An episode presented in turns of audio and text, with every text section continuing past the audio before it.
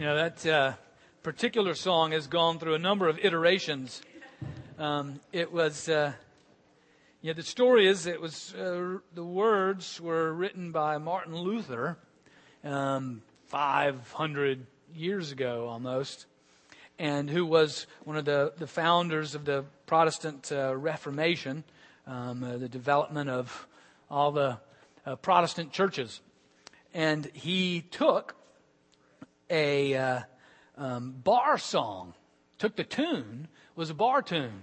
Um, not the tune we used. That's a modern tune. But, yeah, yeah, a modern bar tune, right. And, but he, he took a tune from the bar because he said the, the, the, the word, we need to use the music of the day, the tunes of the day, but redeem them with the words of life. And uh, so we just continue with that, using those words of life and taking the, the tunes of um, the day.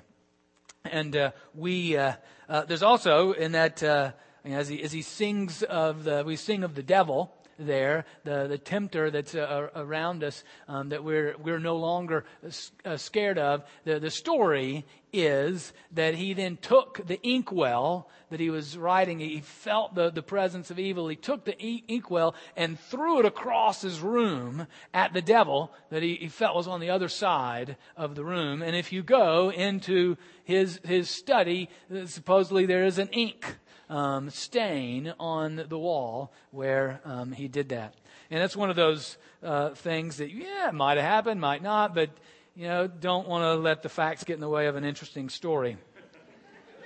Um, and, and we'll never know. Uh, but he did, uh, um, he, he, was, though, that gives you the, the, the roots of that particular, the words that we just um, sang that uh, have been true throughout time.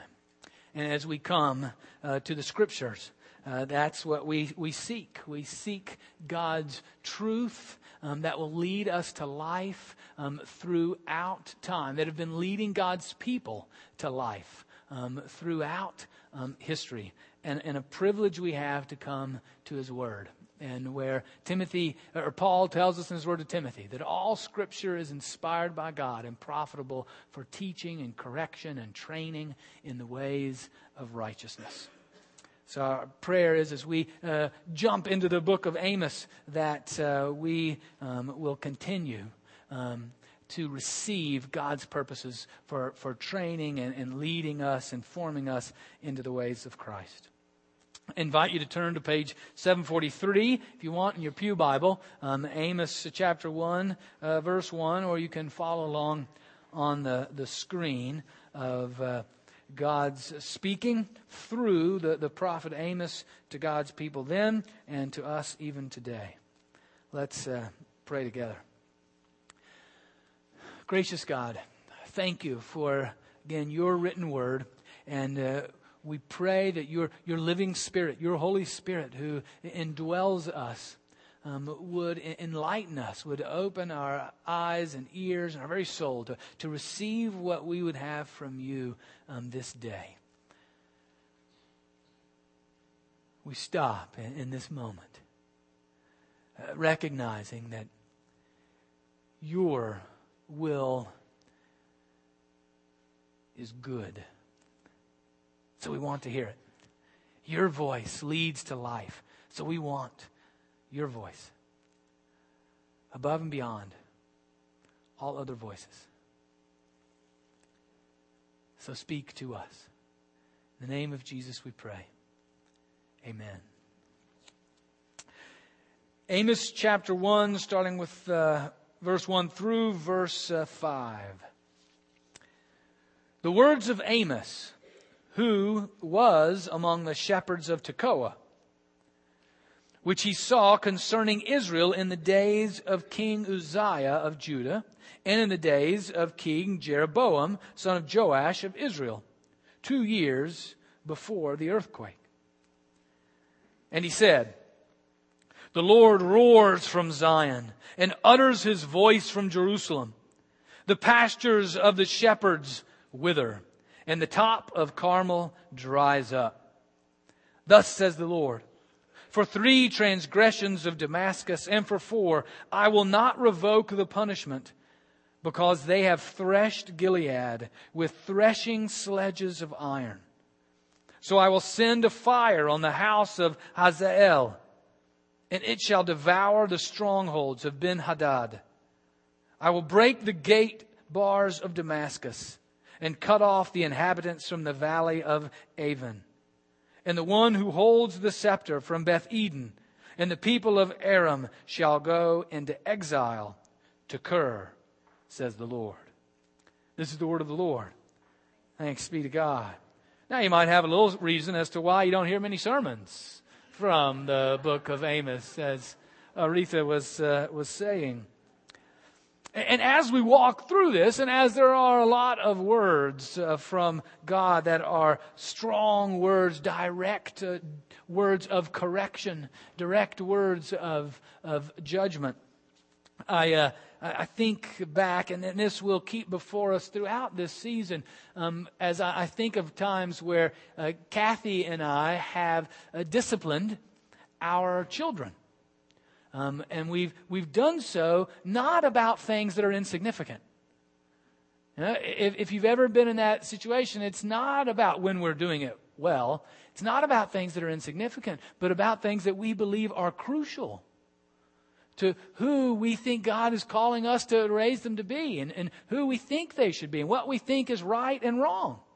When, when we act in ways of disciplining uh, our children, it reveals what is the core of our hopes and dreams and convictions and values. And so as we look at this, we, we recognize even more so in the perfect words of God, to in the perfect judgment of God, that we capture what is God's heart. What is what are God's values? What are God's, in a sense, convictions? So as we look at Amos, uh, I want you to notice first off just who Amos is. You know, we're told in the first verse here that uh, he was hanging out with the shepherds. That's what he was. He was a shepherd, a herdsman. He took care of uh, livestock. And, and if you're still got your Bibles open and you want to turn over a couple pages to chapter 7, verse 14, he gives us a little more insight as to who he is. He's, he's uh, conversing here with Amaziah.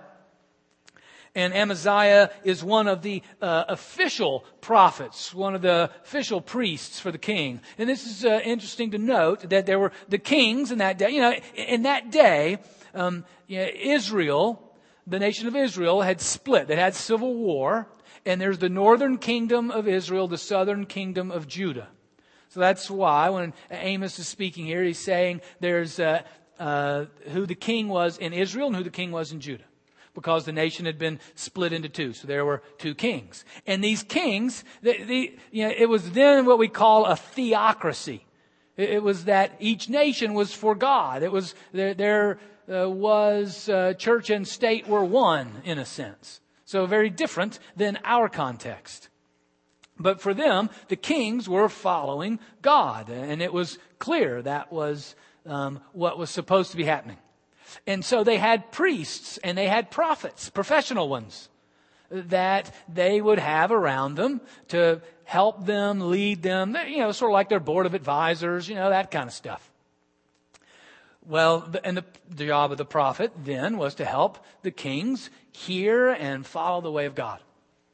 Well, Amos, we're told, was a shepherd. And as we'll see here, God pulls him out of that and takes him in to speak to the king in the midst of all the paid professional prophets to say, this is really what God's saying to you, not what all those people are saying. So Amaziah was one of those guys, and so he was telling Amos and basically saying, be quiet and leave. And this is what Amos says in response, verse 14 of chapter 7. Then Amos answered Amaziah, I am no prophet, nor a prophet's son, but I am a herdsman and a dresser of sycamore trees. And the Lord took me from following the flock. And the Lord said to me, Go prophesy to my people Israel. And Amos went. So he was a shepherd and a sycamore tree farmer. Hanging out in the middle of who knows where, well, outside of Tekoa, he tells us. And God calls him and leads him and says, You need to go to the halls of power and you need to speak my truth to them. This particular truth to them. Now, the really good word here, or maybe not a good word, is that means that all of us can play the role of prophet at times in our lives. We're all qualified. As we talked about last week, if we have been washed in the waters of baptism, if we claim to be followers of Christ, then we are qualified to be prophets. We are qualified at some point in time in our lives where God might just pull us out of whatever we're doing and say, you need to speak this word of truth into this place of evil. You, you need to, to shine light into the midst of this darkness. Anyone in Christ is qualified. As we all know, God doesn't call the qualified, He qualifies the called. So it may be that you at some time, some season of life, God has you in a place, has put you in a place, has called you out of where you were. Like Amos said, you need to go here and you need to speak this word of truth. Maybe in your home, maybe at your workplace, maybe at a forum meeting, town hall gathering, maybe with your friends, maybe in the boardroom, that you are placed, called by God to speak truth, to speak God's truth. That's one thing we'll be investigating together. One thing I invite you as we walk through Amos to wonder is there a place that God is calling you to be assertive for his righteousness? It's a whole lot easier just to, I can hear Amos say, listen, I was having a good time taking care of the trees and the sheep. But God called me here. Or it may not be that God calls you. It may be that circumstances, God, God allows circumstances to happen to where you find yourself in a place where you have to stand up and say, no, this is what God has called me to say and to do.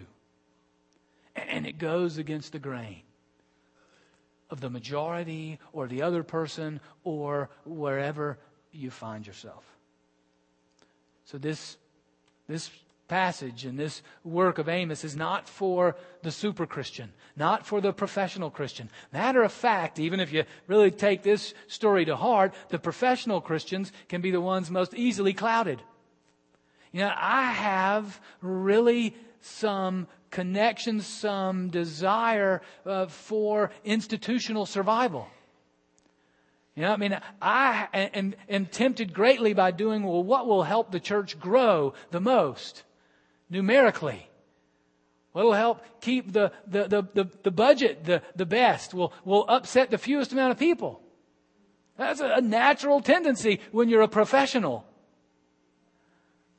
But Amos, know, wasn't anybody going to come take care of his sheep or his trees or anything. Now, he did get in a lot of trouble.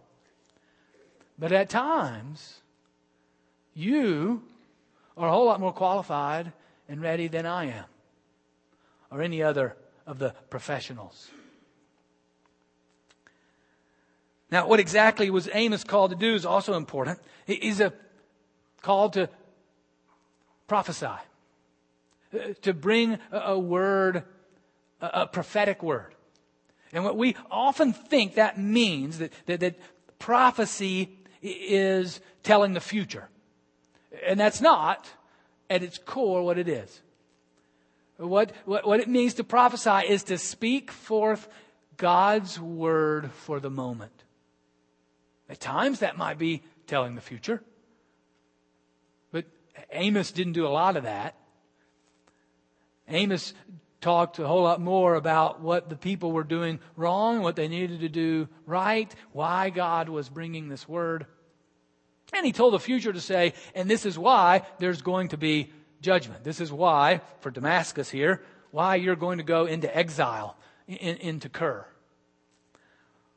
Because of your, well, we'll get into the why in a minute. But, so the work of a prophet the work of one that God calls at a particular time, in a particular moment, is to speak this is God's word for this moment in this particular issue. You may be familiar with the story of Gary Haugen. You know, he was a, a, an attorney in the Justice Department working in international um, justice issues. And he kept seeing as he traveled the world the sex trade around the world, in other parts of the world, and, and just how many um, women, particularly, were enslaved as prostitutes. And, and he saw that over and over again in all the cities that he went to, and eventually God just smacked him with that and said, You have to speak to that to the world. And so he left, left his job um, and started the International Justice Mission. This is probably mid 90s. And, and now a, a huge mission of, of reaching out to those around the world who are oppressed, who are enslaved, who are uh, victims of injustice. He's just a, an attorney working for the State Department. Now, God's called him out as a prophet and called a whole body of prophets to speak God's word towards injustice in that moment. Now, the other thing that we see here with Amos, what, what he's doing is this uh, whole first chapter and the beginning of the second chapter. What, what, he, what he does is he, he gets with Israel and he points his finger at all the other secular states. All the other secular cities that are, that are around them, the major cities. And like in this first example, he talk, points to Damascus. And he points out now to you, Damascus. And then if you look down to verse 6, then he points to, to Gaza. And then in verse 9, he points to, to Tyre. And then he points to Edom. And he points to Moab. And he, he points to all the cities around Israel and around Judah. And he tells them, this is what you have done, and this is why God is going to bring judgment. And he uses a little literary device there, like that we read in verse 3. For three transgressions of Damascus, and for four, I will not revoke the punishment. And he does that with each of these cities as he sort of goes around and pointing at them, at the secular. You see, these were not theocracies. These, these were secular states. Did not serve nor know Yahweh as God. Did not have the, the Torah as their, their word from the Lord. But God still called them to judgment. And as you'll see in each one of these, and you'll see even clearer next Sunday, but you'll see in each one of these, there, there's a because. And in each one, it's a because, it's because they have oppressed or abused some other group of humans. Some other city, like in this one, it was Gilead, said, You've threshed them with sledges of iron. They went through and just destroyed Gilead. Uh, unprovoked. An act of, of injustice and oppression and, and violence that God brings judgment on.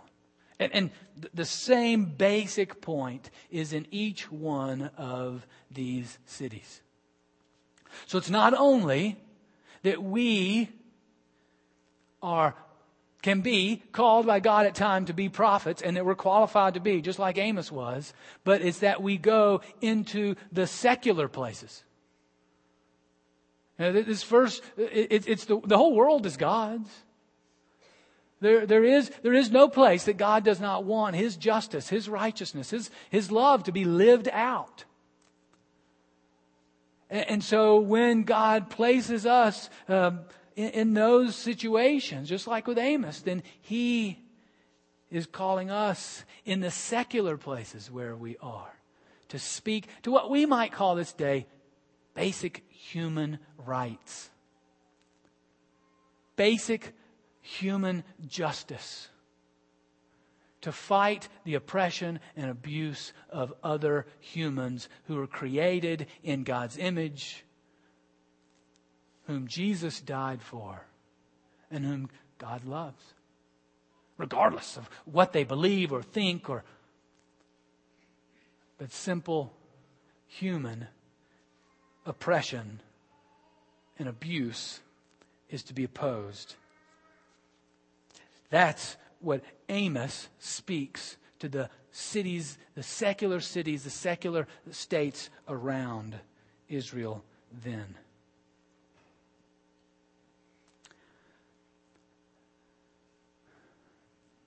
So for us today, our role as prophets is to be listening. Where God would have us take stand. Uh, keep our eyes open. Be, be aware of what goes on in our community, in our own workplace, in our own lives. And, and be saying, okay, listening to God's Spirit to lead us to know, is there a place that He's calling us, like Amos, to stand up and say, no, that is not right. And we need to stop doing that.